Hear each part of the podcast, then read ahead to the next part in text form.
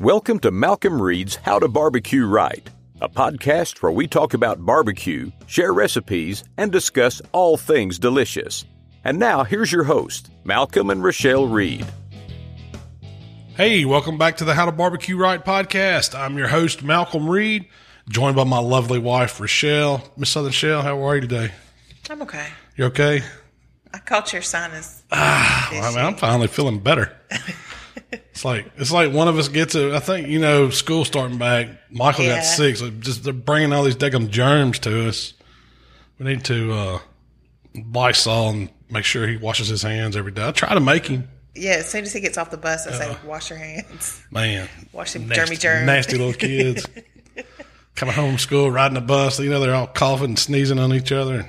Yeah. I got a surefire fix for this. So. What's that? Oh, whiskey. I know what you're talking about. That'll fix anything. I don't know. Uh, well, what are we going to talk about this week? You want to talk about the recipe we did? Sure. Uh, this week we had planned to talk about fantasy football, but our fan- your fantasy football draft is this weekend, so we thought it'd be better to, to do it about- next yeah. week. Yeah, I'm going to bring – I've already about- talked to Justin. He's going to come on. So, he's uh he's been a buddy of mine, cooked with us for a long time. He was and, an original Killer Hog. Yeah, man. now he's in uh now he's in the fantasy. I mean, he's been in the fantasy football league before I ever got invited in. So I don't yeah. know how many years have those guys been doing that. We'll get Justin to tell us all that. You were in it. You were in it. Justin like, was in it the first when it first, first started. started too. It was like two thousand one. Back when it was like a paper league. Did you even was it? No, it was a Yahoo. It was like one of the first year Yahoo did but, a yeah. a okay. league.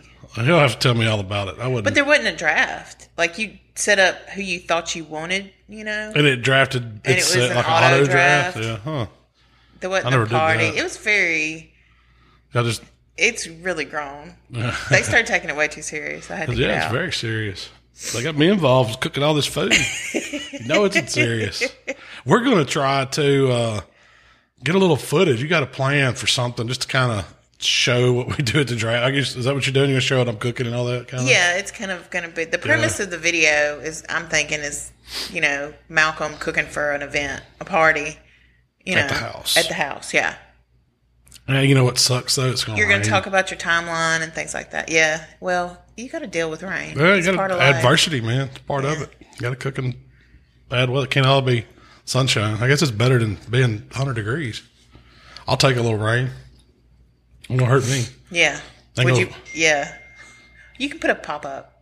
Yeah. I mean, I plan to cook on Jolene, so I'm doing, I'm doing every, every year. I mean, just to give you a little insight, I try to do like a different, I don't know, would you call it a theme or just, it's, I just try to cook something different every time. Well, the first So we've year, done like Mexican food. We've done traditional, just barbecue. A lot of times it's just like it started out just everybody bring a dish. So we might have some wings, we'll probably have Rotel dip or something like that. And you brought a smoked prime. You messed up and brought a smoked prime rib one year. Yeah, and that's kind of started setting the tone for. Yeah, and every for, year you've kind of got, got it bigger and better. Cranked it up every yeah. year. We're looking for. A, what did we do last? I did all wings last year. I mean, the name of our, our league is Ribs and Whiskey, so I usually always you throw did, in some you ribs. You did Memphis dry ribs. Yeah, last year. And I winged six ways or yeah. something like that. Like some were fried, some were smoked, some were grilled, all different flavors. That was, that was really, this would be hard to beat that. And then we had a couple dips and things like that. And this year I'm doing kind of Texas style barbecue. So I'm going to do a brisket, just a kind of a salt and pepper brisket. We got to do seasoning I'm working on. And then, uh, do some ribs the same kind of way, wrap everything in butcher paper. And you're going to do a couple. I guess those Texas, would you call them Texas inspired dips? Your version, I know the yeah. you make one dip. We always call it crack dip or whatever, but you're going to try to jazz that up and turn it into a Grande Gringo dip or something, right? Yeah, it's your request. I know it'll be good. This is that the Grande Gringo dip was kind of your idea, but I think it's going to be good. Yeah, and then we're going to do a, a take on kind of a classic Rotel, but you're going to sausage it up and make it really good. Mm-hmm. It's going to be a crawfish or a Creole. Creole Rotel? Creole Rotel. I guess we're going to call that like King Crawl Dip. West Texas or East Texas. It's kind of on the line or something. And why? Uh, just because you're going to put the uh, Cajun seasoning yeah, in Rotel? Yeah, I'm just going to put the Cajun seasoning I'm interested in to see about that. I've never had Cajun Rotel. I don't know. I might yeah, have made it this Yeah, idea. I don't know. It might be better with a gringo in it. Yeah, you're right. You're right. I'm going to have to think about this. Yeah. One. But I ain't Anyway, doing, it's going to be a Rotel with sausage and cream cheese and Velveeta and all the good stuff. Yeah, I could just do that. Why mess up a good thing? Why mess up a good thing? Why well, start yeah. jacking with a good thing? What side? You got to do some other sides too, because you uh, usually do the sides. I usually do the meats. I am. I've been working on a recipe for a potato salad. We had a potato salad in Texas, actually, mm. at meat church class, and I've been trying to replicate it. And I'm, I think I got it. It's like a. You ever had a slice? It's I call it kind of deli style. That's the first time I had a potato salad like that. It's not like your traditional Southern yeah, it's not a mayonnaise and mustard potato. Yeah. potato salad like you get at Grandma's. It's not that. This is more. The potatoes are sliced. They're small almost, potatoes and they're sliced. It's almost kind of like loaded potato salad in I think a way. That's what they call it, because, loaded potato salad. But instead of being heavily mayo-based, it's got that sour cream element. Mm-hmm. Is that why they call it loaded potato salad? Because it's made with sour cream? Or, I guess. It's and it's got chives and yeah. stuff you put on a baked potato, I guess. Yeah. But, This it's, one didn't have cheese, so I'm not adding cheese to this particular loaded baked potato. But you add eggs still, right? Yes. You put eggs in it? Yeah. You put, like, onions and stuff? Um, or just green onion? Just green onion. Hmm. Bacon. I'm working on it. Bacon? Of course. Like a pound. Yeah. Oh, no, that's going to be good. That is loaded. That's where you yeah. get the loaded from. Yeah, there you go. So, well, anyway, that's all. That's what we're going to try to show some insight on that. I hope the video comes together. We're gonna yeah. we're gonna do some footage, and heck, I'd I'd like to do some. Uh, I don't know if the guys will be up for it or not. You know how fantasy football, and you get a bunch of guys together, they may not want to be uh-uh. shown. You never know what vocabulary is gonna get thrown around. Wife might see it, so I don't know if I'll be able to. Sh- I'm gonna show some stuff. I'm gonna, I'm, I'm gonna go. Li- I'm gonna try to go live on Instagram or something. Play around. I've been wanting to play around with the Instagram T V. Try to. You know, it's like longer form video. Yeah, I haven't even looked at it. Have you like played with it? Any? I, had, I, had, I mean, yeah, I've looked as far as how to load, how to put a video on it. It's yeah. nothing to it, but it's just meant for, say, you know, in your story, you can do a short video or whatever, or even on your your main was it your main feed, I guess. Yeah, fifteen seconds one, in your story, and what thirty on your I don't, feed? I think they can go a little bit longer, but forty-five maybe. But anyway, you can go. You know, I don't think you can go like an hour on T V. I don't know. I don't know how far you can go, but I know it, I know there's some guys that are doing some longer stuff on it. So I thought we might do some of that. But sounds like a plan. It's going to be football, man. There's a a big game Saturday night. I didn't know till Mark said something about it. I didn't realize yesterday. It was this. I thought everything started next weekend. Yeah. We got games this weekend.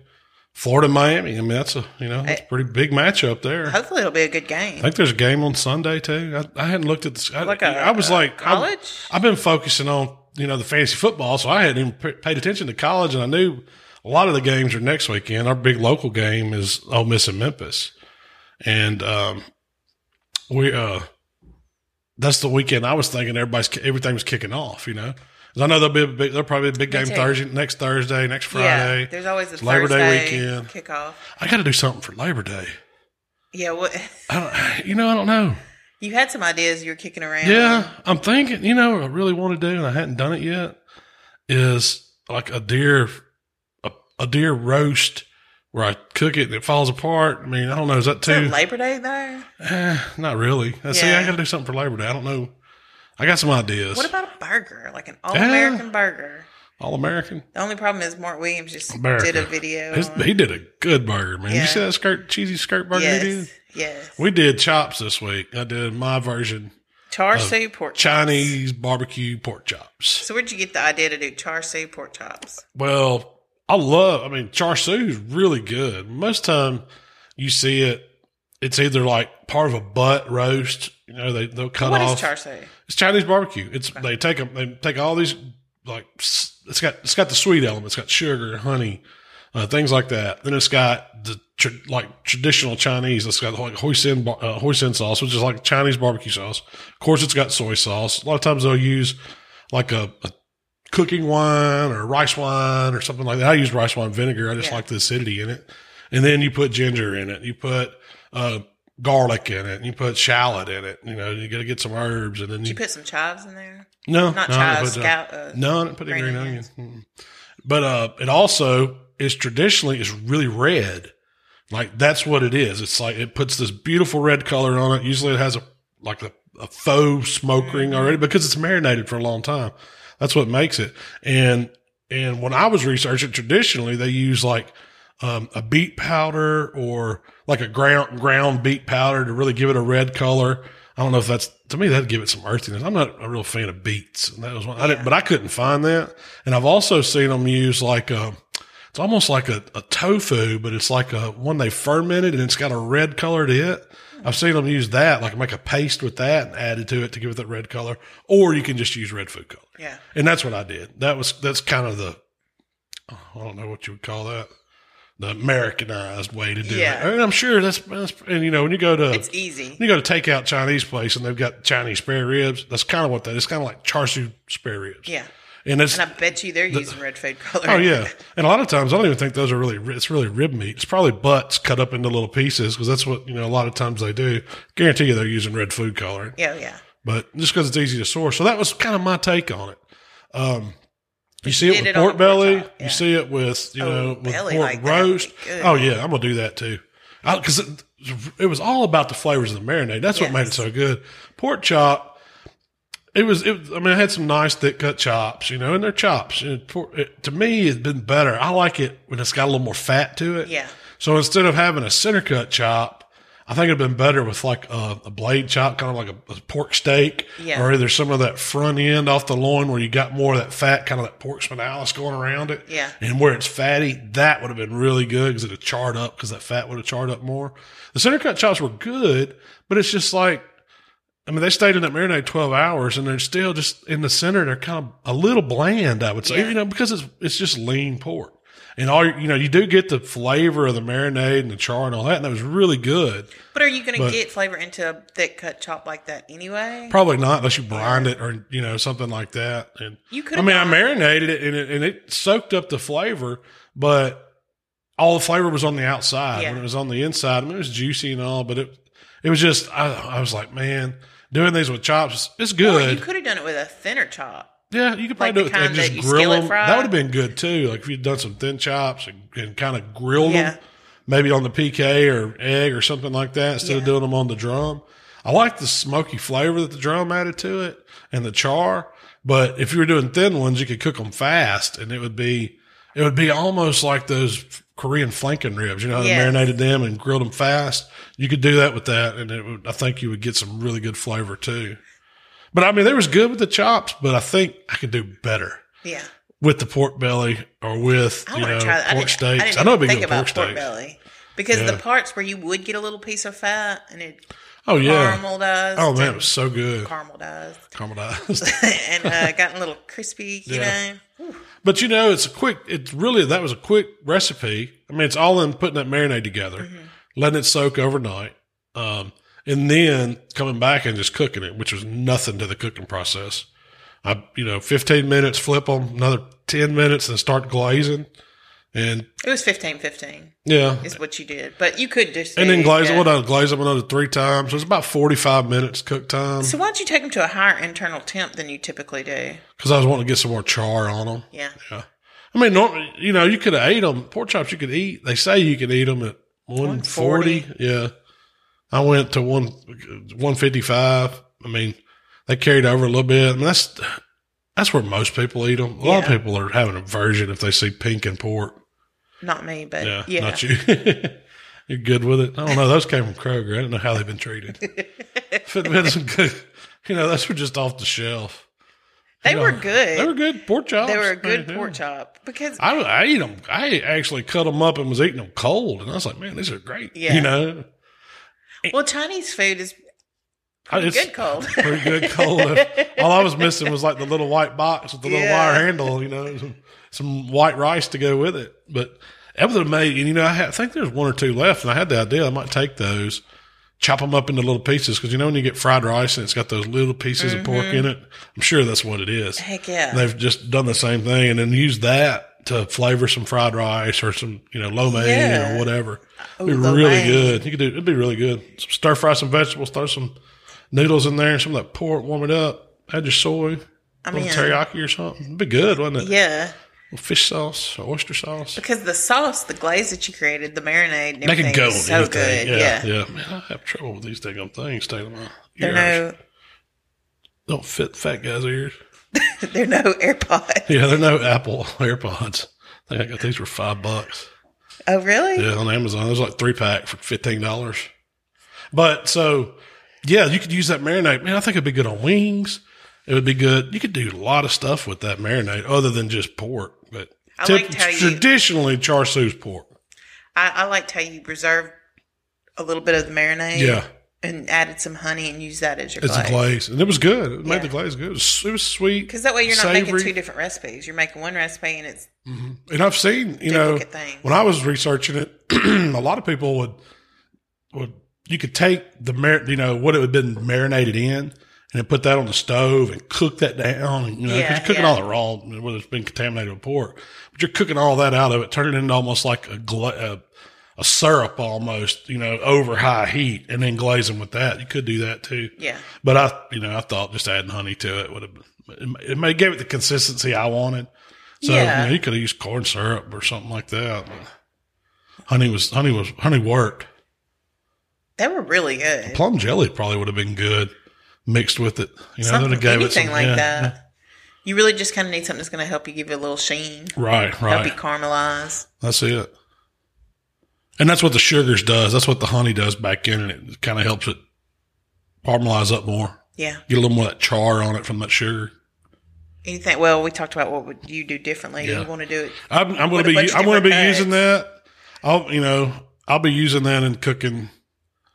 So how are you going to do the pork belly? Are you going to cut it into strips?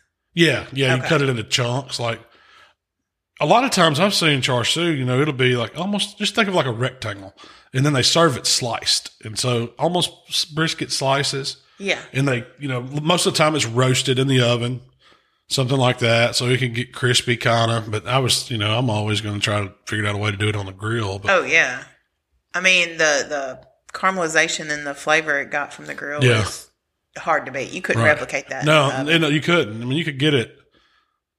You get it cooked in the oven, but I don't think it ha- it would have near the flavor yeah. because that the, the drum added another element to the to the flavor of it. Yes. You knew it was cooked on a grill over coals. And to me, there's something about a drum that it's got one of the best flavors. Oh yeah, as it far does. As grills. I always say that. Yeah, drum has that authentic pit flavor. That's what I was trying to get you to cook the brisket on the drum. Really? For but the, you said you don't like the bark. Eh, I, I like the bark better off Jolene. Yeah. You posted a picture. I guess you, well, you, you cooked a brisket Saturday. Yeah, yeah, yeah. Last Saturday. I yeah. got up early. Sun was coming up. Pushed up, pushed Miss Jolene out there. Took a picture. Yeah. That was an awesome pic. It wasn't was it? a great pitch. Uh, you put you something on like, Instagram. Look at her just sitting there, sun coming up behind her, just being funny. You know? Somebody commented, how much do you love that pit? That's my side piece. I thought that was funny. Man, you mean people don't just sit there and admire their pits when they're something? Who don't do that? Right. They just sit there and look at yeah, them. Yeah, heck yeah. I go by and look at mine all the time. Just, man, them look good sitting there. When they're cleaned Make up. Sure, yeah, when they're cleaned up. Yeah, when they're dirty, man. It don't matter. Everything is dirty. I even, man, I've had a good Saturday. I pulled up side by side, pressure washed it, got all the mud off, got it ready to ride around. And cooked a brisket. Cooked a brisket, cooked, cooked some ribs. On. Bomb ribs. The, the ribs were the ribs were awesome, weren't they? What'd you do to those ribs? Man, nothing. What, Put some post kind of ribs on were? Them. Those were Sam's Club. I don't know what brand. They didn't have a brand on them. Imagine they were I B Ps or something like that. And uh, I cooked the whole old school old school spare ribs. Just you know, the whole big, yeah, the whole big slab, man. And then hit pulled the membranes off, cut the flap a little bit, knocked the little uh, part of the the. chest bone off of it, the breastbone, cartilage there. And I mean, I still left them long and wide, you know, and then, uh, put them on there or I hit them with the, the new, same thing I hit the brisket with. It was kind of heavy salt and pepper and a little, little added garlic, onion, herbs, you yeah. know, throw that, hit them with that pretty heavy and then smoked them for, it was five hours total, four hours, wrapped them in butcher paper, another hour. I kind of did the old field test to them. I said, whoa, these things are done. Took them off, let them rest for about an hour. No, I let them rest. They probably rested for two hours because we, yeah, we got we in the pool, it, had a few uh, cold beverages and got in the pool and we got out and ate dinner. And, man, those ribs were awesome. You know what my favorite thing was we ate them with? Uh, we didn't, I mean, what's uh, the bishop sauce? Yes. And what it is, it's like it comes from this place in Alabama, like a little barbecue joint or something in a little squeeze bottle. And it's pretty much vinegar, cayenne, and salt. and it separates as it sits in the refrigerator or wherever you keep it. And then the thing is, I think I've talked about says, this before. Yeah, but, it says it's three sauces in one. Yeah, because you use it, if you use it just like, don't shake it too much, don't tilt it or anything, just splash it on, it's just kind of vinegary. And then you get the salt. But then if you shake it a little, the salt and the, then the cayenne comes up a little, so it gets a little bit spicy. But if you really shake it, really get it combined and go to it, it'll put some heat to you. Of course, that's how I liked it. And it was, man, squirted over those ribs. They were just melted. Now, these were melted in your mouth. Not you, fall off the bone, but they were pretty they big were and close. A touch over. And yeah. There was like maybe, you know, a on piece the of a slab. End. There was yeah. a little, but I thought they were. They were good. That's how. That's some eating ribs, yes. man. You could make yourself plumb sick off eating those ribs. It was ribs. So good. I was dipping it. I had the bishops going. I had a little Killer Hogs vinegar going, mm-hmm. you know. But they were just good. They're that's good. That's my kind of rib. That's what I'm cooking this weekend, too. I'm going to do the same thing. And I did uh, potato salad and a macaroni salad recipe I'm kind of working on. Because we're, we're working on a cookbook, so I'm trying to get a few side yep. recipes to contribute. To go to it? Yeah. The Malcolm Shell Cooking Extravaganza Cookbook. Cookbook of all cookbooks. It's mostly Malcolm with a little shell. With a little Miss Southern Shell flair. Um. So this week you went to Royal Oak. Flew I did. That's that's kind of what, what messed me up having Justin on this week. Yeah. Was I had forgot that I had to go to Atlanta. So you flew it? out Tuesday morning. Yeah. T- Tuesday we went and hung out at Royal Oak's headquarters, um, and just north of Atlanta. Who'd you go with? You and Heath flew together, kind of. Yeah, he was on the same plane I was. Heath Riles from Heath Riles Barbecue. Let's see. Uh, Barbecue Ninja Craig was there. Uh, Miss Leslie from Ubon Barbecue. What's her? The Barbecue Princess. Yeah. Hank uh, from. It used to be cuz well, he used to be Cotton Patch, but now he's Hank's Barbecue, I think. Mm-hmm. From Columbus was there. Um, Mister Fergalicious was there. Richard Fergola. Um, let's see. Who else was there? I'm forgetting. Randall Bowman from Deep, uh, Deep South Deep South Smokers, I think. So he makes those gravity-fed pits. Um, you know, the guys from Royal Oak. There's a couple other people that I've just met that I, yeah. you know, that I don't really know. But what they were doing, they were bringing us in to kind of give us some insight on what's going on with the Royal Oak. And you know, we're going to be uh, – I'm kind of – you know, I've been cooking on Royal Oak all my life. You know, that was the charcoal we always used. It was that's all you saw. You either saw Kings, the Blue Bag, Kingsford, or you saw Royal Oak. And then when we got into Comp Barbecue, um, we were buying Chef's Select, which was a no Chef's Delight. That was Chef's Delight. I never knew there was a difference between the two. Yeah, there is. Chef's Delight had more oak and hickory actually made into the charcoal, so you got some wood. And that was what everybody used in the Memphis area growing up because it was good. Top's Barbecue still uses it to this day. You can go to Top's Barbecue, and they've got it stacked to the wall. It's just been like a Memphis staple. And, the, I mean, one reason why is we could get it for, you know, five bucks a bag back in the day. twenty-pound bag for five bucks. That was, you know, good charcoal. They weren't running the, the Kingsford specials or the, the other two-pack specials you see now.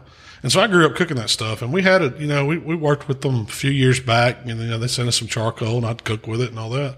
And I got the opportunity after, you know, um, the B and B thing kind of, you know, we tried that. Didn't kind of work out for us. And, but I got the opportunity to, to talk to those guys again. They come out and met us at Memphis in May. And, and I thought it was a good thing to, to go work with those guys. And I'm excited about it. I don't know if I'm supposed to tell anybody yet. So are you a sponsor?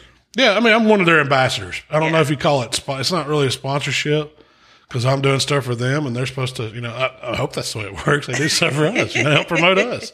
That's what you want, you know, in a partnership. If you're getting with somebody, it's not all about, you know, uh, a check, yeah, yeah. check or some product. I mean, work. yeah, you gotta, you gotta work together if you're going to do stuff, you know? And so that's what we're trying to do. That's one thing I, I think a lot of people don't realize is, you know, you hear about like Dale Junior getting these endorsements or whoever, you know, other people in industries. Well, the yeah. barbecue industry really doesn't have that. Yeah, you know? I mean, you got some guys doing it, I guess. Very but most, few. Yeah, very few. Very few.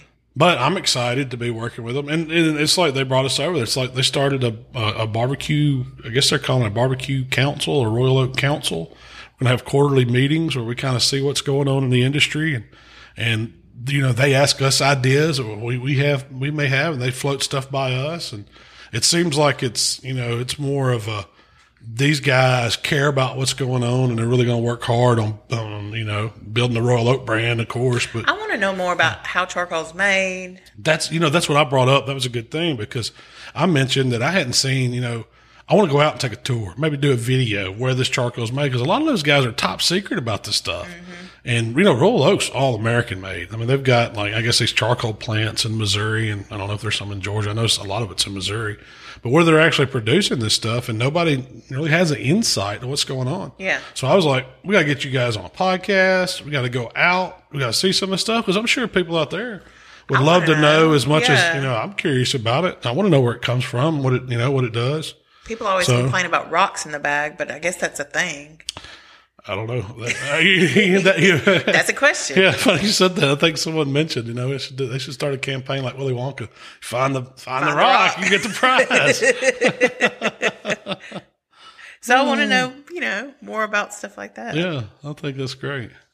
But the product is really good, and you know, I, and heck, I, I love cooking on it. Mm-hmm. But you're not buying the Royal Oak that you get in. So you're using a product that you can't. I get use in the, the red bag lump. Right? And I use the select. It's because, yes. and, and they asked me, "What do you want?" I said, "I want the select." But how I mean, do you, you buy the, the? How do you get the select if you don't? Mm, I don't know. I didn't ask that. I, I just asked for. They asked me what I what I would use, and so I, me, I'm like, well, you know, if I'm cooking, I'm using the select. Yeah. I like it. You can get the red bag lump. Yeah, anywhere. Walmart, yeah. Um, I know the Do It Best hardware stores used to carry the select. Now, Mister Whitehead, charcoal store, yeah, he has. That's where we've always got it in Memphis, down on, I think it's on Florida Street, charcoal, charcoal store, charcoal warehouse. Yeah, he's still going. I think it's charcoal warehouse. Yeah, he's still he's still selling charcoal, and that's where that's where everybody around here gets it. I mean, Jimmy's got it out at the uh, Memphis Barbecue Supply. Yeah. You can go out there if you're in, if you're in the Memphis area. But you can find it. It's just you might have to look a little. You're not gonna go to you're not gonna go to a big box store. Walmart, Home, yeah, Walmart, Home Depot, right. Lowe's, they're not going to have Chef Select because it's a, it's to me it's their premium charcoal. Now it says for restaurant use, and it's you know it's it doesn't have as much of the fillers and stuff that some of these charcoals have, where they they turn all white and they got all this binder in them and they leave all this you know uh, residue or stuff all over your grills once it's been burned. And I mean, it, the Royal Oak just burned, especially the Chef Select. It just gives you good B T Us, even heat, long burn, and And when it's done, it's done. So that's good. So that's good. Yeah, I talked more about that than I thought I would. But probably um, wasn't even supposed to. No, they didn't. I mean, I guess they didn't tell me I couldn't say anything about uh, working with them. What happens at Royal Oak stays at Royal Oak. That's right. Um, so this week, we've had this um, new product from Thermaworks. We're big fans of Thermaworks. The Billows. Yeah. They sent you this product, the Billows, um, and we've been talking about using it for a while now. Mm, yeah, and you know the well, we just never had a chance. So, so that was you asked me what we were going to talk about it, and I was like, well, yeah, we can talk about that, but we probably need to talk about thermometers and gauges, thermometers, and temp yeah, probes. gauges. That's that's what the topic is: gauges, thermometers, and temp probes. Well, where are we going to start? I think so. First, let's talk about gauges. Well, my thing with gauges is... Just, What's a gauge? A, a gauge is an instrument that measures uh, temperature, typically, that goes through the wall of a grill. You know, that kind of gauge is yeah. what we're, when we're talking about barbecue gauges. We're talking about temperature gauges on your grills. Yeah. And that's the best way to put it. It's a round dial. Round yeah. dial, usually, typically. I don't know. They may make some square ones. But when I think of those, you know, everybody gets... A lot of people get hung up. Oh, I got to have a gauge on my grill. Got to have a gauge on my grill. Well, most of those times they're, first off, they're cheap gauges. A lot of times these people are using, and a lot of times they're put them in so obscure places on the grill where you don't even, what it's is the temperature there reading. matter yeah. anyway. And so I don't get hung up on those that now I do use them on, on my pits. I use my gauges, but a lot of times it's just for reference. But the one that, that the, the best gauges that I know of are these Tel-Trus. Those are the ones are that I expensive? see. Yeah, there's some more expensive gauge, but that company's been making gauges and of all kinds for years, and they're kind of the industry standard. I remember you had um, a box, and every mm-hmm. time you'd use um, that Tel-Tru, you'd put after he got done using it, you put it back in this box. We did. We took care of them because yeah. we didn't want them to get off calibrated or anything. This was when we were cooking on backwoods and you could unscrew them. Now, a lot of pits, you know, they, they have where you can unscrew the dial, take it out. And, you know, and so we would take care of them when we travel, when we put, when we, you know, close down, put our cookers back on the trailer or whatever, we would unscrew them, put them back in the box, put them up. But that's and, unlike you. Yeah. For a man that's hard on equipment. Well, yeah, yeah, I know. It, it, now I don't do it anymore. But those, so that when I'm thinking of gauges, that's what, you know, that's, that's typically the brand, brand I recommend. Yeah. If you're, if you're, if you're wanting to put a gauge in a barbecue pit, say you built a drum and you want to put something in it, go to Tel-Tru or find somebody that's selling those. I know, uh, locally, Martin Lambert sells them, sweet swan on mine. And that's who I used to buy mine from for our backwoods, because he was a backwoods dealer and he had all the sizes. They probably have them online too. Yeah, you can buy them, yeah. probably buy them on Amazon. I mean, it's the standard barbecue gauge. They make all different kinds of faces in them. They got glow in the dark ones. But the thing about those is they're accurate. And depending on where you put it in your pit, you're going to get true readings, you know. Um, the Jambo, I'm sure that, that I didn't look, but I guarantee you that's a Tel-Tru gauge. It's on it. And my thing with them is when you use gauges, for me, it's a reference. I think you need something else to back up those numbers to know what you're at, because that gauge is not reading rack temp. You know, it's yeah. mainly reading air temp, depending on where it's at. Most of the time, not very far in the cooker. You got to think the stems, they have some long stem ones, but most of them are like a, you know, three and a half, four inch stem or something like that, two inch stem. It just goes right inside the pit right there. And that's it. And I've noticed too, the reaction time is a little slower on a gauge. Yeah, oh yeah. Especially than it is. Drum. Yeah, well we, well, we noticed it on the, specifically yeah. cooking chicken. If I you, start seeing it move in a certain way, I know it's really starting to get hot. Right, you know, right. Down there. That's the way those gauges react. And um, a lot of times they'll start jerking as they're moving. I guess they've got, I don't know if it's spring-loaded. It's something like it heats up, it contracts, it makes that needle move, it gets cooler, it goes back tight, mm-hmm. makes it go down. And so it's not fluid movement, you know, it's going to be jerky. So a lot of times you can go up and tap on it and you'll see me thump it or tap it. And I'm trying to watch which way it's going. I know what the fire's doing by watching that needle move on those gauges. If I'm tapping it and it's jerking more to the back, well, my fire's going down. I'm losing temp. You need to get a little but if air it's gaining, if it's gaining and I'm tapping it and it's jerking forward, it's like this thing's on the climb. I need to adjust that vent a little. And on drums, it reacts quick. You know, it reacts quicker than it does on some pits. Yeah. But that's, you know, that's what, that's what you're doing when you're looking at those taps. Well, do you have to have a gauge on your grill? No, you don't. Absolutely don't have to. And people get ask me all the time, it's like, oh man, I really need a gauge on that. You know, I need to mount it. Where should I mount it? Where should I drill my hole? I was like, well, man, if it's me, I probably wouldn't. I would use something on the inside that's rack level, that's more in a position to where I know, uh, um, what that temperature is where my meat's cooking. You know, and that's I don't get hung up more at into- the next yeah thing. Well, it is it is and so well, in the line of gauges, yeah the simplest form that I've used, and you know you can have success with it, is the little cheap oven thermometer. And you can buy multiple of those, and they're you know they're I wouldn't say they're throwaway, but you can get one for five bucks. Yeah. They'll last you a while. They're but about a couple inches tall. Usually they have a little base inches, or a little yeah. place to hang them. You can bend it and they'll stand up. Mm-hmm. And the, you know, the dial gets smoked over. You can take a rag, just wipe it yeah. off. It's really easy. But what we do with those is, is we're verifying grate temp. So we're setting them around. If I've got multiple grates, or I've got a long, wide grate, I can have multiple of these little oven thermometers and set them around and see what those temps are. And you know, that's a good thing. We need to do a video, and a Jambo would be a good pit to do it on. Because you to, have such a, a big, big grate variance. That I could get, you know, half dozen of those and set them around, and then we could film. When that gauge is saying two seventy-five or whatever on the big dial, what is it actually in that pit? That would that show. That's a, you know we need to do that. That'd be something quick. It wouldn't be. Might have to try to. I don't know if I can no, throw it together this idea. Week, but yeah, I love that. But I can do that, and uh, but that's but that's what we use those for. It's kind of like you know the old biscuit test where you're trying yeah. to figure out your hot spots on you. That's what you can do with those, and, and, and you'll you know. learn your pit and cook on it more and more. And you'll more, know that, and not have to worry about yeah. it. Yeah, and and so that's why I don't use them as much anymore, because I've kind of already know. Well, this area of my pit's a little hotter. If I want, you know, if I need to, if I need to get ahead, I can move over there. But if I need to slow down, I can go back here to a cool spot. And that's what you're learning when you're doing that. That's what you're talking about when you say and learn your pit. Yeah, yeah, yeah. You're learning about the air, how the air is moving through it, what it needs, where your zones you know, are. Where your zones are. what the meat's going to do when you got it loaded down, but more importantly, what temperature it is where that meat's sitting. That's the most important thing to learn. Yeah. It's one thing to say, okay, we're going to hold this pit at three hundred, and you don't know what the dial, you know, the dial could be saying one thing, your rack temp's different. You need to know. Have you ever had a gauge go out? Oh, yeah. Oh, yeah. We used to have, I've had them go out all the time. It's two fifty, but it's five hundred. Most time is, yeah, most of the time is because we left them, in you know, rain. in the rain. They got a lot of moisture in them. They're beat up going down the road or something. And so that's how, that's when I've had failures. And we used to keep some backups for those a lot of times. You think rattling around, like in a trailer, being hauled around? Yeah, it, I mean, it's got, it's got to, it can, you know. Yeah. I don't trust them. I don't trust the gauges a lot of times. And I always like to have back. They fail. I mean, every kind, anytime you've got a wired probe or, or anything that's reading off like a little thermostat, I mean, there's a chance for it to fail. I mean, and it will eventually. So well, you always need to have backups, and that's kind of what we're talking about. That takes us into the next one. Well, How do, can do you, pellet, let me ask you one quick question before we yeah. move on.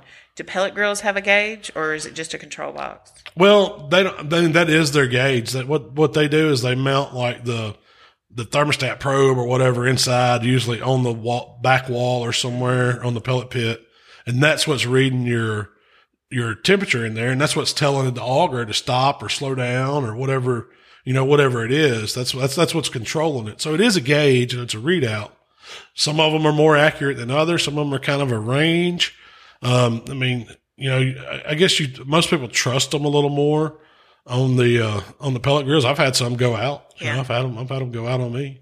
It wouldn't be a bad idea to get some of those little uh, oven thermometers. And know that, yeah. yeah and know. But, it, you know, so the step up from the oven thermometer takes us to the next one, which yeah. is kind of a wired probe thermometer. And you I use, broke it down into two. So you got a handheld probe thermometer yeah. and a wired probe thermometer. So the wired probe thermometer I use for two things. One's like a surface air temp. And most of them you can buy, or either they'll come with a surface air probe. It's a blunt probe. It's usually about an inch and a half, two inches long. It has a, lot, a great clip. A lot of times they'll come with a little great clip or something to hang them on.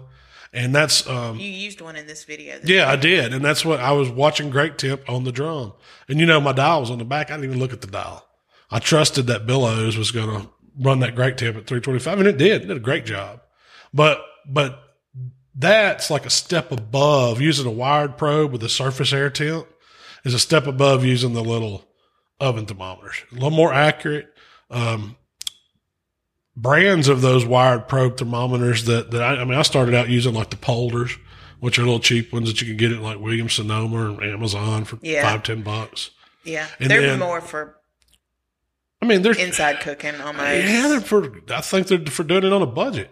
Yeah. The, the, I mean, they work, you know, they take double A batteries or triple A batteries and you can get a probe on them and you can get them for, you know, less than twenty bucks. You can get one. Uh, I stepped up and used the Mavericks after that. They were a little bit better. Um, you know, but same kind of deal, same probes. And then I graduated to using Thermaworks, and I like Thermaworks. Thermaworks are more expensive, but I think you pay for quality. quality. I mean, that's what it is. Yeah. Their probes last, the probes read, I mean, they're easy. They took, they simplified them for one.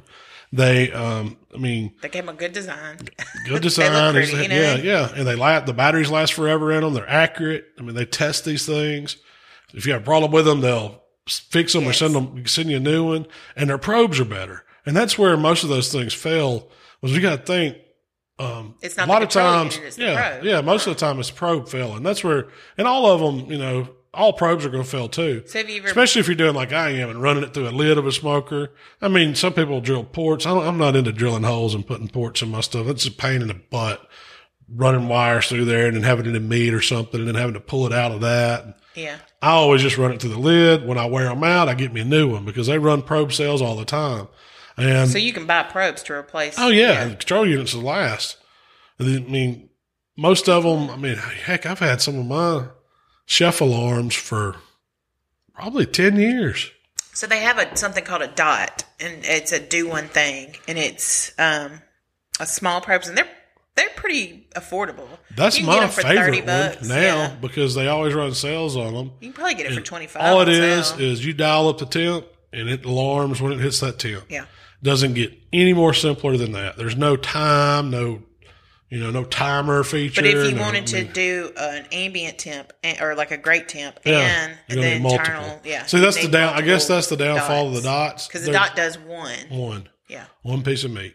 And you they make do meat and do great temp and do yeah. what, but it's only going to do what. now, now these companies are coming out with different ones that do multiples. Yeah. Obviously, you know, the Grill Eye have does up to six.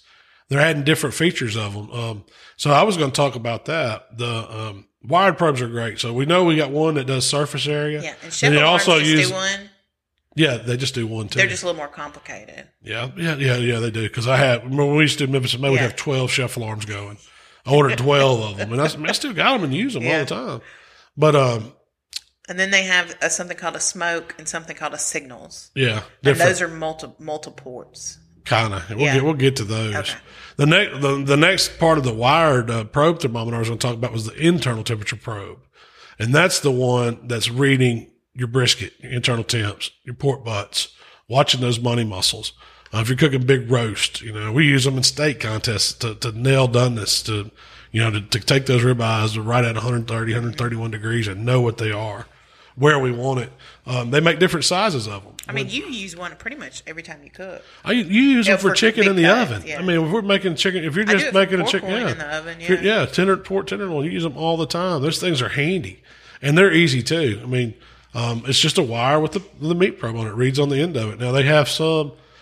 When I first started buying them, all of them were like six inches long, had the big hook in them. I'm like, and so they, you know, I started talking to these guys. I was like, look, man, we need some better probes. You know, why are we making, what are we, what kind of meat are we cooking where we need to be that deep in it? Because the thing reads on the tip. You got to think a brisket, if a brisket's two inches tall, it's thick. Butts are a little bit thicker, but you're still not going in that far. The tips we're wanting to read. And we've got these probes sticking out, you know, half a foot. And so you don't even really need that. And so like they, a prime they, rib or so they come out with that dot probe, which was like a straight one, didn't have a hook, and it was like a four inch one. That was great. I use one of those all the time. And then they came out with one that's like a two inch or one and a half inch probe. And those are the ones I really like because you can put it right in a brisket, wrap your foil up or put your paper or whatever it is, and know where that. And the probe's not getting in the way; it's not hitting racks. For barbecue, they work great. I guess those those longer probes were designed. Only thing I can think of is they designed them for chefs cooking huge pieces of, you know, roast or, you know, big steamship round. They need to get down in there six inches. You know, I mean, what What's else? A steamship round? Like a Fred Flintstone piece of beef, you know, it's one of the big, the whole, whole primal of round. Hind quarter, I guess. Where it comes from, I think. Is it any good? Yeah. You say, I mean, yeah. You never heard of steamship round? No. They cook it like prime rib. Carving, they'll be on a carving station. Yeah. It'll be a big piece of beef they're carving off of. That's them, what somewhere. you, when you go to the casino, that's what yeah, you get. They take yeah. prime rib at steamship round. So anyway, I don't know why it's called steamship round. That's a good question. They used to serve it on the steamship. That's what I'm. That's what I'm imagining. But so that and so that's the wired probe thermometers. There's all different kinds. Um, we want to talk about the one I recommend is the Dot because it's inexpensive. And it works really great. They have one now. It's a um, Dot Bluetooth. Yeah. And so that, that was, I, I had that in mind. I want to talk about that. So now you're seeing features, and some of them are doing Wi-Fi. Some of them are doing Bluetooth. They have apps integrated with them to where you can take this Dot thermometer or whatever, or, you know, whatever you have and hook it up Bluetooth to your phone or your handheld device. And you can go sit in the recliner and watch your pit temp. You and those come in handy. Now, those are on the Wi-Fi ones. Okay. So, you know, if, if you hook it up to Wi-Fi, your home Wi-Fi, you can do that. You can monitor it over um, an app. Same kind of way. Um, my my deal with those, the Wi-Fi, what I have a problem is, is it doesn't my, my Wi-Fi network doesn't extend out to my grilling space, and so I don't have maybe maybe I need a Wi-Fi extender. I don't know. I need. I mean, that's probably. Probably do. I hadn't checked into it, but I was. I'm waiting on one of these companies to come out with a net extender because if for their, nobody's for their got their grills house. Inside where their modem is, you know, nobody's grilling inside. We're all outside in driveway or wherever, and I have trouble, um, you know, going through multiple walls and all that. I've never, I've never had any luck on the Wi-Fi stuff at our house. Um, some guys use it and they say it's great. I haven't. I don't use it. Mm-hmm. I use the Bluetooth because the Bluetooth will shoot through two walls and make it to my recliner and I can sit there. And so that's what I use. And I've got multiple devices that I use Bluetooth with. Um, um, the Thermaworks app's great. The Grill Eye app's great. We use that all the time. Uh, and in fact, in my barbecue trailer, and this this kind of goes to the next level, is is the multi-port ones. And so um, I started using one called the Grill Eye because it had six ports, and it had an app, and it worked great. It works great. I've never had any trouble with it. I can set, you know, set everything. It's it does way more than I need it to. So I really can you just change it on your app? Like uh, if you decide I want it to go to two ninety five oh yeah, yeah. instead of two. Yeah, you can do all that. Yeah. You set however you want it. It remembers it for next time. So you just go through there and classify. Like I've got some set for money muscle. I've got some set for finished butt. I've got some set for brisket flat. Some set for point. You know, some set for chicken. I've got, you know, drum when I'm running. Want to know what my temp is on my drum. And the thing about the Grill Eye is it comes with. I think it comes with two probes. I hate the probes. They suck. They're these big old fat ones. And I was like, no, but the Thermaworks probes plug right into it. And a lot of these other devices, the Thermaworks probes will actually work. So you can buy the shorter probes with a better wire and hook it up to these other devices. And that's what, I mean, I, Grill Eye probably don't want me telling nobody that, but the Thermaworks probably don't, probably don't either. They probably want me using their signals. But I mean, and the only reason why I use that Grill Eye is because I, I started using it. I liked it. Yeah. You know, it's one of those things. I have the signals. I mean, I used, that's what I used this week. It takes four. You can hook four items up to it. And it has an um, so, app too. Yeah. And it has an app interface, and I hook my Dot up to it. I, hook, uh, I don't think I have a chef. So when you're saying you got four channels, that means you can monitor four different things. Yeah. So I've and got, have alarms for all four things. Yeah, yeah, okay. yeah. Right, right. That's and most of them. You set a high and low. I don't know. I'm, I never set a low. I don't know anybody that sets a low. I guess if you were holding something and you needed it, that's what it's for. I know. I've, it, I mean, they, I can see it only. Is there a low? You could set it I there, and if your internal temperature falls, well, I guess I don't know. I really, yeah. don't. It's got to be for meat falling when it's rested. That way, it, it tells you, oh, we're in a danger zone. Okay. So if I had it set for one forty, you know, my low after I got over one forty, and but then I my mean, high, and I was I was working on my high, and all of a sudden it started going backwards in alarm. And I'm like, oh man, my grill's off. Yeah. I done ran out of fire or whatever. Or if I'm holding it in a camber or cooler and it drops down, That's I got to serve, I got to refrigerate. I, you know, I'm on the clock because it's danger zone. Yeah. All that. But so then I guess that's what the lows are for. And you did that. La- I mean, last weekend when you did your brisket, you oh, put yeah. it in a cooler to see how long, and let it roll all night. To you know, and we monitored the internal temp. Man, that thing lasted forever. Yeah. It was like ten, ten, eleven hours. It was still. Well, the whole point of that was uh, that's how they do it. You know, at restaurants. That yeah, they're holding, holding them in alto shams or whatever, and holding them. Yeah, it, man, it makes such a big difference. It really does. That hold. That's what. That's the secret to it. Everybody says, "Oh, you can you know, you cook these things a certain way, and you got to go twelve hours." I'm with, sure that has a lot to do with uh, it. Cooking it right's part, but the hold on a brisket in butcher paper, man, that's where it turns the to fat. Money. The fat in it just it's almost like candy. I mean, I didn't put any. Did you notice I didn't sweeten that brisket at all, and it still just had this caramelized. I guess it's the fat, the way it caramelizes with the salt and all that, and gets kind of crunchy a little bit. It just, ha- I don't know, something about it. It just has almost a, like a sweet texture to yeah. it. That's when you know you got good beef. Those were Creekstones. I bought Creekstone Primes. That's what I'm cooking today. Yeah. They are. They're good. It was good. Yeah, they're good. Um. So that's kind of the wired probe ones. Okay. Now, I did touch so more important- on the Bluetooth and the, and the Wi-Fi. So what about the handheld? Handheld, I've used a bunch of them. And the best one that I've ever used, and I just, besides my pits, my ThermoPen is the best tool I got. I mean, it really is. I use, that thing is critical to turning out good barbecue. Yes. Knowing, knowing what your internal temperature is, and accurately and fast, and it's durable. Batteries last forever in them. Now they make them like backlit. I mean, they, um, they, I mean, they're just they're awesome. The thing is, any color you want. The red ones are probably the fastest. Why, why do they say that? the the thing is, you can go to a competition, a barbecue competition, or steak competition, mm-hmm. whatever. Everybody's cooking on different grills. Everybody's got different seasonings. Everybody has a ThermaPen. Most people, yeah. Not, I'd say. There's some ninety knockoffs that people use. Yeah, some people got Maverick, Maverick makes one. Or whatever. Other... But everybody's got a handheld for sure. Yeah, everybody has a handheld. You need probe, one. And I'd say ninety percent of the people there so, have a ThermaPen. If if if you're running your pit right and you know what your gauge is reading, and then you know what it is, you're monitoring. You're monitoring it. it. You're watching your wired probe thermometers. You know what your surface temperature is at your grate. You know what your internal temperature is at your meat.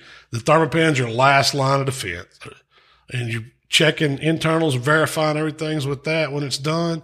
And all of a sudden you've nailed the doneness. You know, you've got that when you're cooking something, having it either done perfectly over or under. That's the whole key. I mean, you want to cook everything perfect. And that's what the ThermoPen or the internal probe thermometer helps you do. And it makes you a better cook to start to cook to that. Okay. And would you ever, do you ever get to the point to where you don't need it? Maybe. There's a lot of times I can cook something. I can tell it's done. Yeah, yeah. This, this is done now. But when I was first starting out, and I still use it all the time, that's the tool that, that made me a better cook. Yeah, I agree. Um, knowing temperatures and knowing how to cook to temperatures, even indoors, you know, when I'm cooking yeah. chicken for dinner, or when I'm cooking pork loin for dinner, I'm verifying it because I don't want to overcook you, it. You always hear people say time and temp. It. Don't worry about the time. Throw the time out the window. It's all about temp. Yeah. The whole cooking thing is about temp. Time is doesn't matter. But you've also said temp is a guideline too. Well, no, when I say... When you're talking ribs and brisket, you're going by feel and yeah, color and stuff yeah. like that too. But temp, but I mean, temp is the thing. Temp, yeah. Temperature. You're cooking, you're cooking the temp, you're cooking at a set temp and you're cooking to a set temp. That's at the time is regardless. Don't worry about the time. You always hear it's people say, "Oh, what's time and temp? What's time and temp?" And I guess they want to know that. People, people like, "Oh, I want to serve something at a certain thing, so I need to know it takes me six hours to cook it." You can, th- I mean. Time is something you need to figure out, and you can't just tell somebody it's going to take you six hours to do this, you know, yeah. because there's rest involved. You can rest it longer. It could get better. Your you fire know, could go yeah, out in the middle of the cook. You never know. Yeah. You never know. So I always say cook to temperature, cook to temp, hold, you know, cook at temp and to temp. That's the best way to do it. So a lot of times you're using a, um, a gauge on your grill. You're using a wired probe and a handheld probe. Using all of it, yeah. yeah. You got to. So how important is it to have a handheld or a wired? Uh, both commercial? of them are both of them are really important tools to have. And you, you know they make those little um cheap handheld probe thermometers. Yeah, you, you know, buy them at Walmart. I've seen them. They don't they're not very accurate. I mean, if, if I was going to go with one of those, I'd go the old school chef route. With the dial, it's like a gauge on a, on a probe. You pull it out of the little holder, yes. stick it in, you can watch it come up. We used to use those. I mean, they're they're slow, but they're accurate. And uh, it's important to also calibrate your handhelds or just verify they're reading right. How do you do that? Boil some water, stick it down in it. You can make you an ice bath, stick it in there. It should be close to thirty-two. And then you should, you know, then you can take you boil water. Water boils at two twelve. Looks where I'm from. You put it in there. If it's reading, you know, that water starts boiling, it's two twelve, you know, you're accurate. And so we, I check mine pretty regularly just to make sure. And I've had, I've had them, you know, I've had a few ThermoPens that I've had to send back and had them recalibrate and see what's up with them. Um, the, the service. They're really good about that. Heck yeah. I mean, you just, you go on their website, set it up. They send you the shipping package. You ship it back to them. If they can't, if they don't fix it, they will send you another one. I mean, they're warranted. And they know, who, you know, they know who have, you know, who each one's sold to, or at least, I mean, all the ones I bought from them have. If you buy, they've got serial box, numbers. They, even the open boxes do. I bought you one open box and had to send it back, that pink one. Yeah. And it comes with the full warranty. Oh, really? It's, you know, it's, it's tagged to you. Way. No, they, each, each one before they ship them out has been opened, calibrated, and signed off on.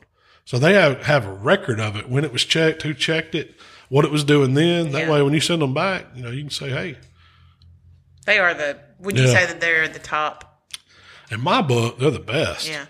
I hadn't found, put it this way, I hadn't found one better. And I'm not saying all their products are the best, but the Duckum Dots and the Thermopens. and the ThermoPens are probably top. Chef Alarms are up there, but, um, you know. What do you think about the Smoke and the Signals? So, we talk the about smoke. those now. So, when we get into those.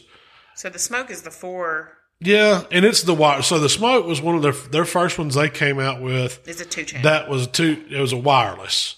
So it had, you know, your probes that sit on the grill, and then you had a transmitter that it showed you um, what the temperatures was. And it, it had to, to talk like to it. Had remote. to talk to it.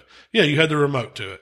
Maverick come out with one. They had one. I never could get the Maverick. It, it would work as long as you were line of sight, but once you went inside something, I never could get them to work.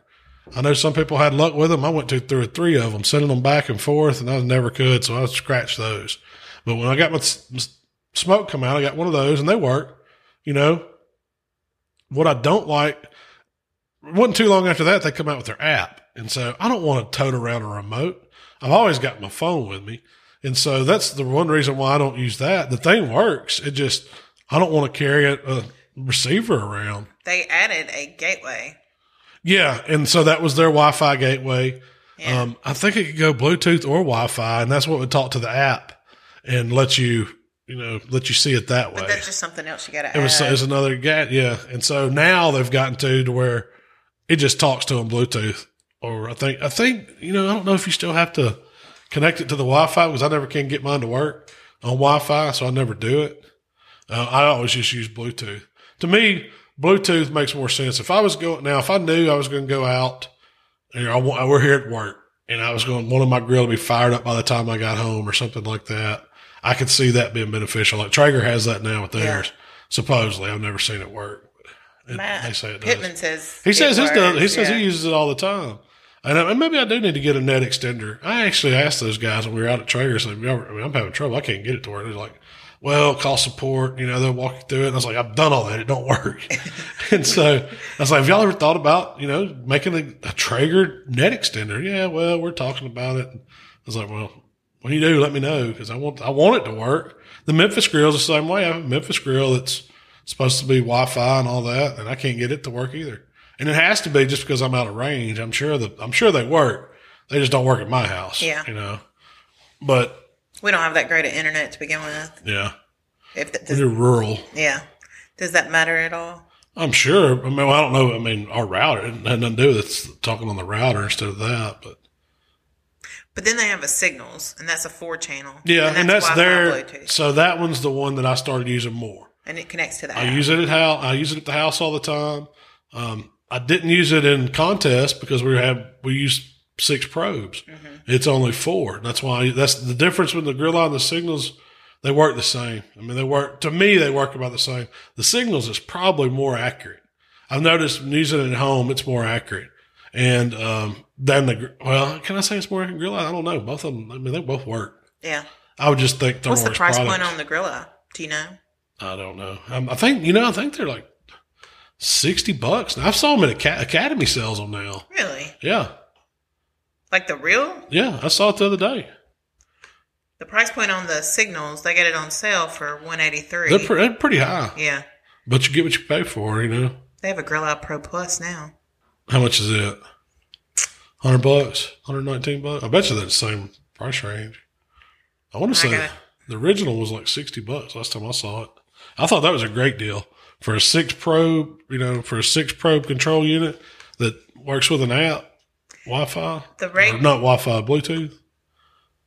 Is this one the six channel, six channel one? It's forty-two is it, bucks. Is it the red one that I have? Mm-hmm. Yeah, it still went down to forty-two dollars. Mm-hmm. Man, that's a steal. The probe. You still need to go buy some probes. Eighty-three. Though. You still need to go buy your probes, so you're still going to be out yeah. another. If you buy six of them, that's probably another fifty. You know, whatever that is. So, um, you also have yeah, that'd be about a hundred something bucks total. Yeah. So you also have a thermal. What's a thermal? Uh, a surface scanner. Yes, surface. Yeah. That's what I'm talking about. Thermal scanner. Well, so I use those in steaks contests, and it what it is, it's like a handheld gun that reads surface area. It reads the temp on the table or on the grate, and that's what we use them for when we're cooking steaks.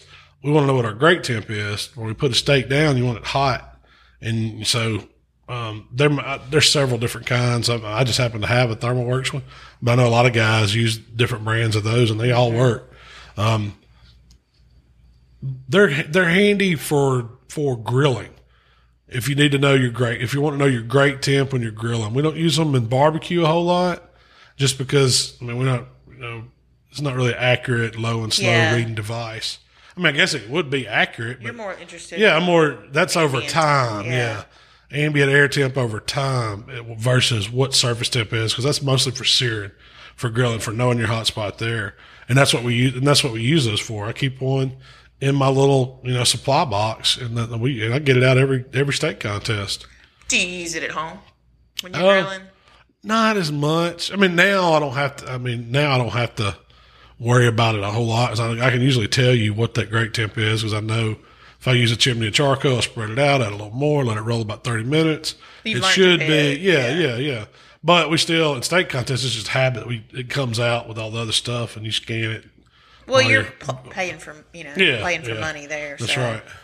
So is a they're worth it. Yeah, they're worth it for worth cooking it. for grilling steaks, knowing your hot your temperatures. I would say can't hurt, and I don't think they're What's very the expensive. Price point on those? There's different ones, but I bet you can get on Amazon for fifteen, twenty bucks. Would it be an infrared? Yeah, infrared thermal scanner, I guess. sixty-nine bucks. Yeah, is that the is that the Thermaworks one? It's the industrial I R gun. That's the one I have. Yeah. And they um, I mean, I don't know how long that, that. I've had that forever, and I don't know how long that battery lasts. I've never put a battery in it. It doesn't. The weird thing about them is it doesn't have an on and off switch. It's just, it goes off on its own. They came out with those ThermoPen I Rs, but yeah, you know, I tried one and used it. It works, but it don't work near as good as the. Yeah. You'd rather have those two yeah. separate pieces of equipment, right? Yeah, so. Because it seemed like it took away from both. Combining it in that unit took away from the fast function. You know, of the th- of the ThermaPen, and it took away from the easy function of the scanner. I mean, did it work? Yeah, it worked. But I think the, the gun by itself works better, yeah. and, the, and the M K four definitely works better. So, what about a pit control device? So that's, which is what the Billows was. Yeah, and now those, so the Billows was the fan portion of a pit control device. Now, most pit control devices, they have probe thermometers. They have a surface probe or a clip probe that you probe on your gauge to, to know what your pit temp is. And they also have functions where you can watch internal temperature on various cuts of meats. And so that's like the first one that I ever used was Barbecue Guru. Those, you know, that, that's the one that comes to mind. And so they had a little control box, have all different size ones from little ones with no display to fancy Wi-Fi ones.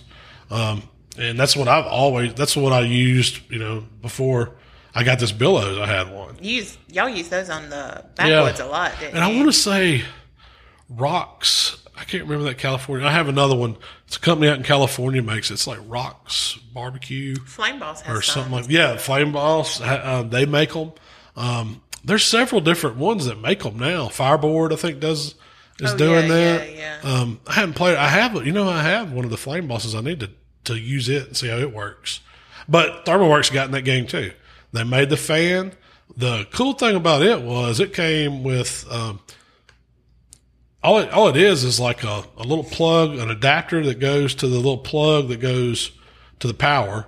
And then you run one wire to port four on the signals and boom. It's just like you set it right there on the signals, nothing else.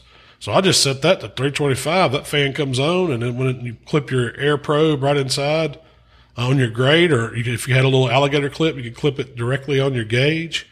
And that I, I do like those probes. That's what uh, uh, Barbecue Guru come out with those, where it's like an alligator probe instead of having just that surface probe. You can clip it right on the grate, yeah, and you know what it is, or on the gauge. And it controls. So when the fan kicks on, as the temperature drops below your set point, the fan kicks on. Your grill's pretty much shut down. You're cutting off air to it. The only air getting to the You've coals. You got some exhaust, don't you? I, I, I usually run the exhaust about cracked, but intake's shut off. There's no air getting to the coals, no oxygen, unless, unless the, the fan's machines. blowing. Yeah. And so as the temp drops, the fan's pushing more air through it, and that's stoking the fire. What stokes it up, temperature rises, and then once it gets to where it is, it just kind of pulses every once in a while just to keep the air going to hold it. And it recognizes it pretty quick. I mean, I was surprised by how, you know, how fast that Billows, when I shut the get, shut the lid to the drum, how fast it got it to three twenty-five and how it held it there. Yeah. And even when it would like spike, because drums spike, when you raise the lid, let more oxygen in, it would, it would shut it down. And when I close it, it would bring it back pretty fast too. And I was, I mean, it worked for that.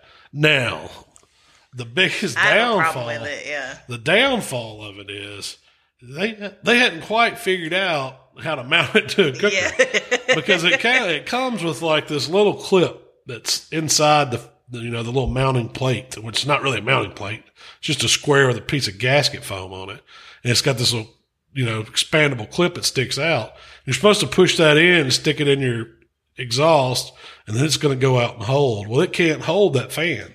The Billows is too big. Yeah, it's too, too big for that. I Every, mean, that's I, my biggest complaint. Yes. Every time we would open the pit and shake, close it, it shake. knock it off. Yes. And so they and, and they came, it came with like some gasket tape that you're supposed to tape up any holes. I mean, I didn't use that, but you need, it needs some kind of a plate. And that was what, you know, the other ones I've used, they always have a specific, and I, and I got to look it on their website. They make some for it. Like I saw them working on a Kamado one, and I'm sure they'll eventually have to come out with more. Well, but see, you gotta I have, love the idea of the quick snap on and off. Oh, yeah. You know, I love that idea. You can move it to a different pitch. You can right. take it with you. I love it.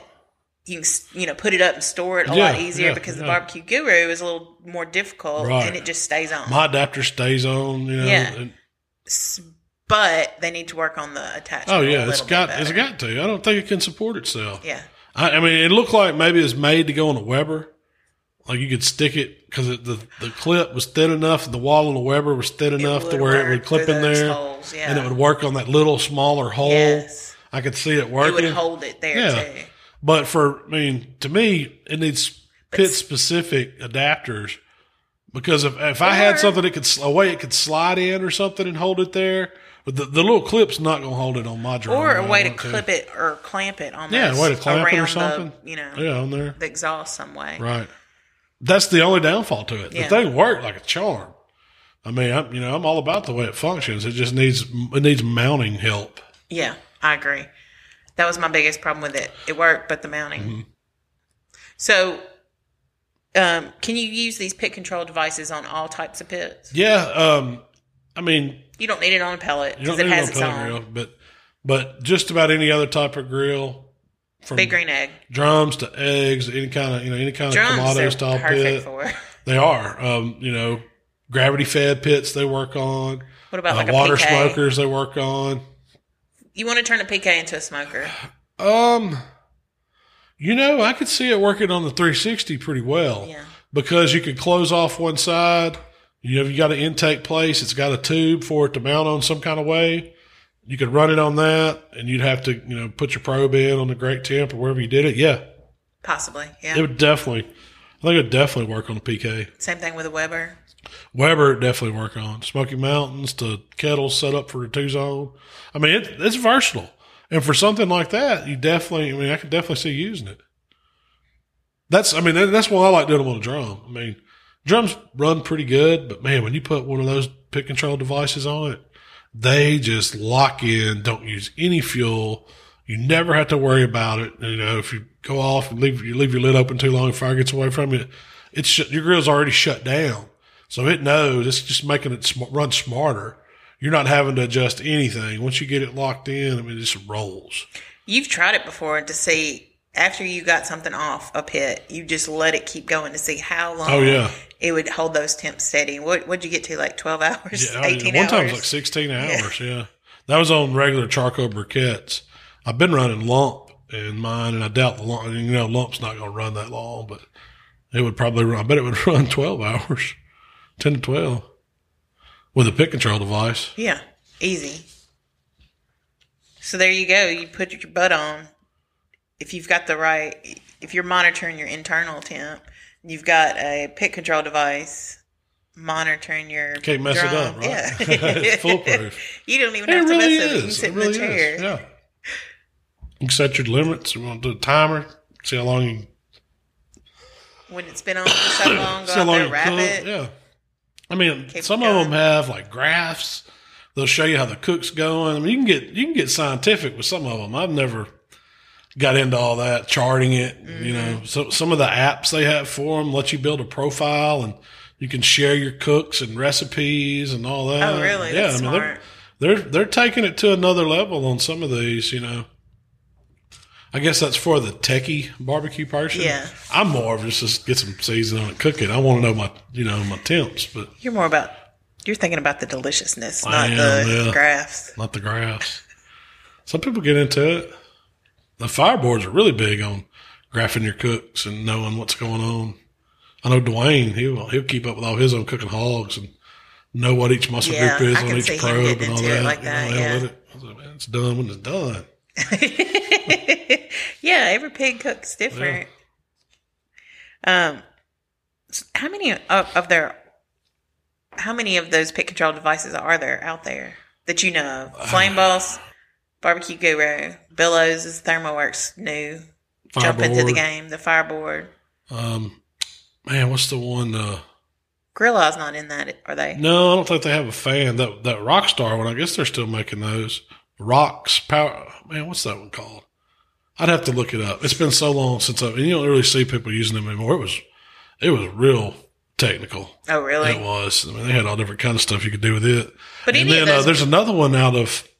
There's another one that uh, Mike Brinkman uses. It has got like the hose and the fans made right on it. Connects to it. It's all one unit. Man, I can't remember what that one's called either. He did a video on it recently. Did he? Does he like it? Yeah, he uses them all the time. Yeah. I want to say they're out of Missouri, maybe. I'm not sure. I had to. But any of those types. There's, so there's there's a half dozen yeah. that I know of. You know, I've heard and they of all them. Maybe really, more. Yeah, they all they work. work. Yeah, yeah. I mean, it's pretty simple technology. It's just, you know, you've got a control unit and you've got limits, and it's got a fan that tells that fan to come on when the limits reach. So there's not a whole lot to it. Now, whether you want to Wi-Fi it and Bluetooth it and Chart graph it. it and all that, it start getting.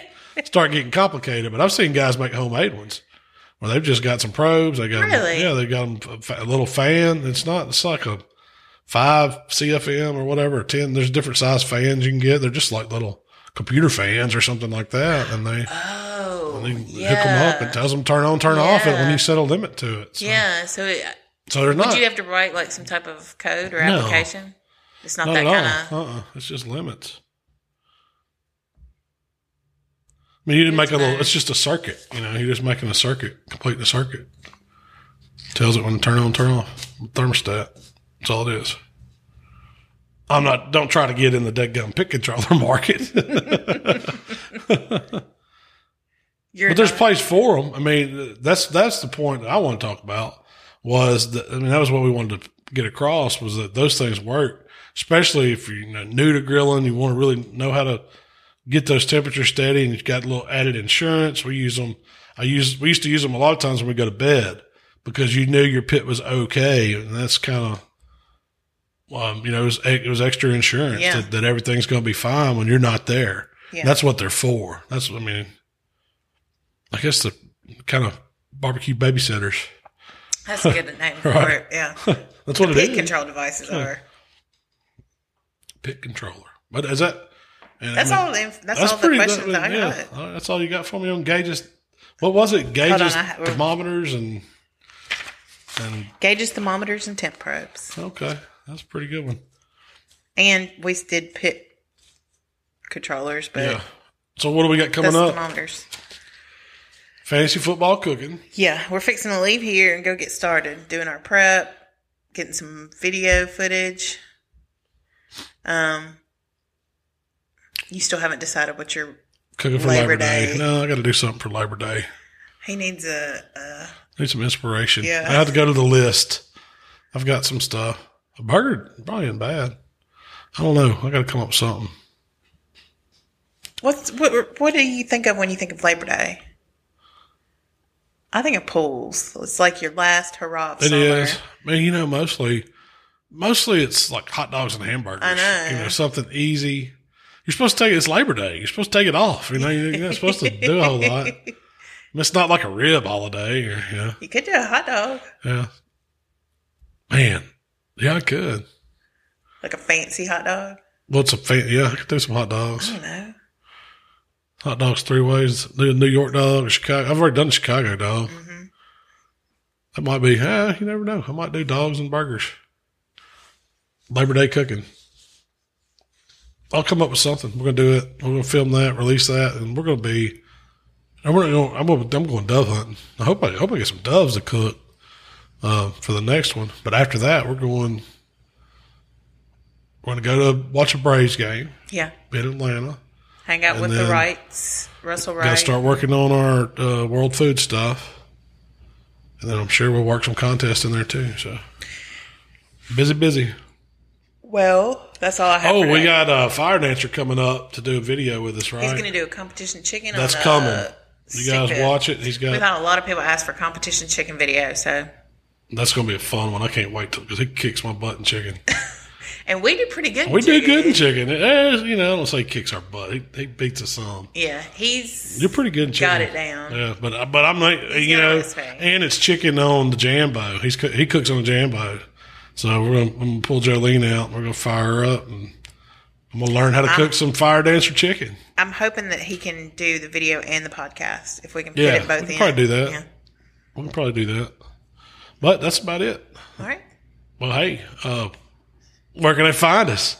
If you'd like to connect with Malcolm, it's at How to B B Q Right on Facebook, Instagram, Twitter, and YouTube. If you'd like to connect with me, it's Miss Southern Shell on Instagram and Twitter.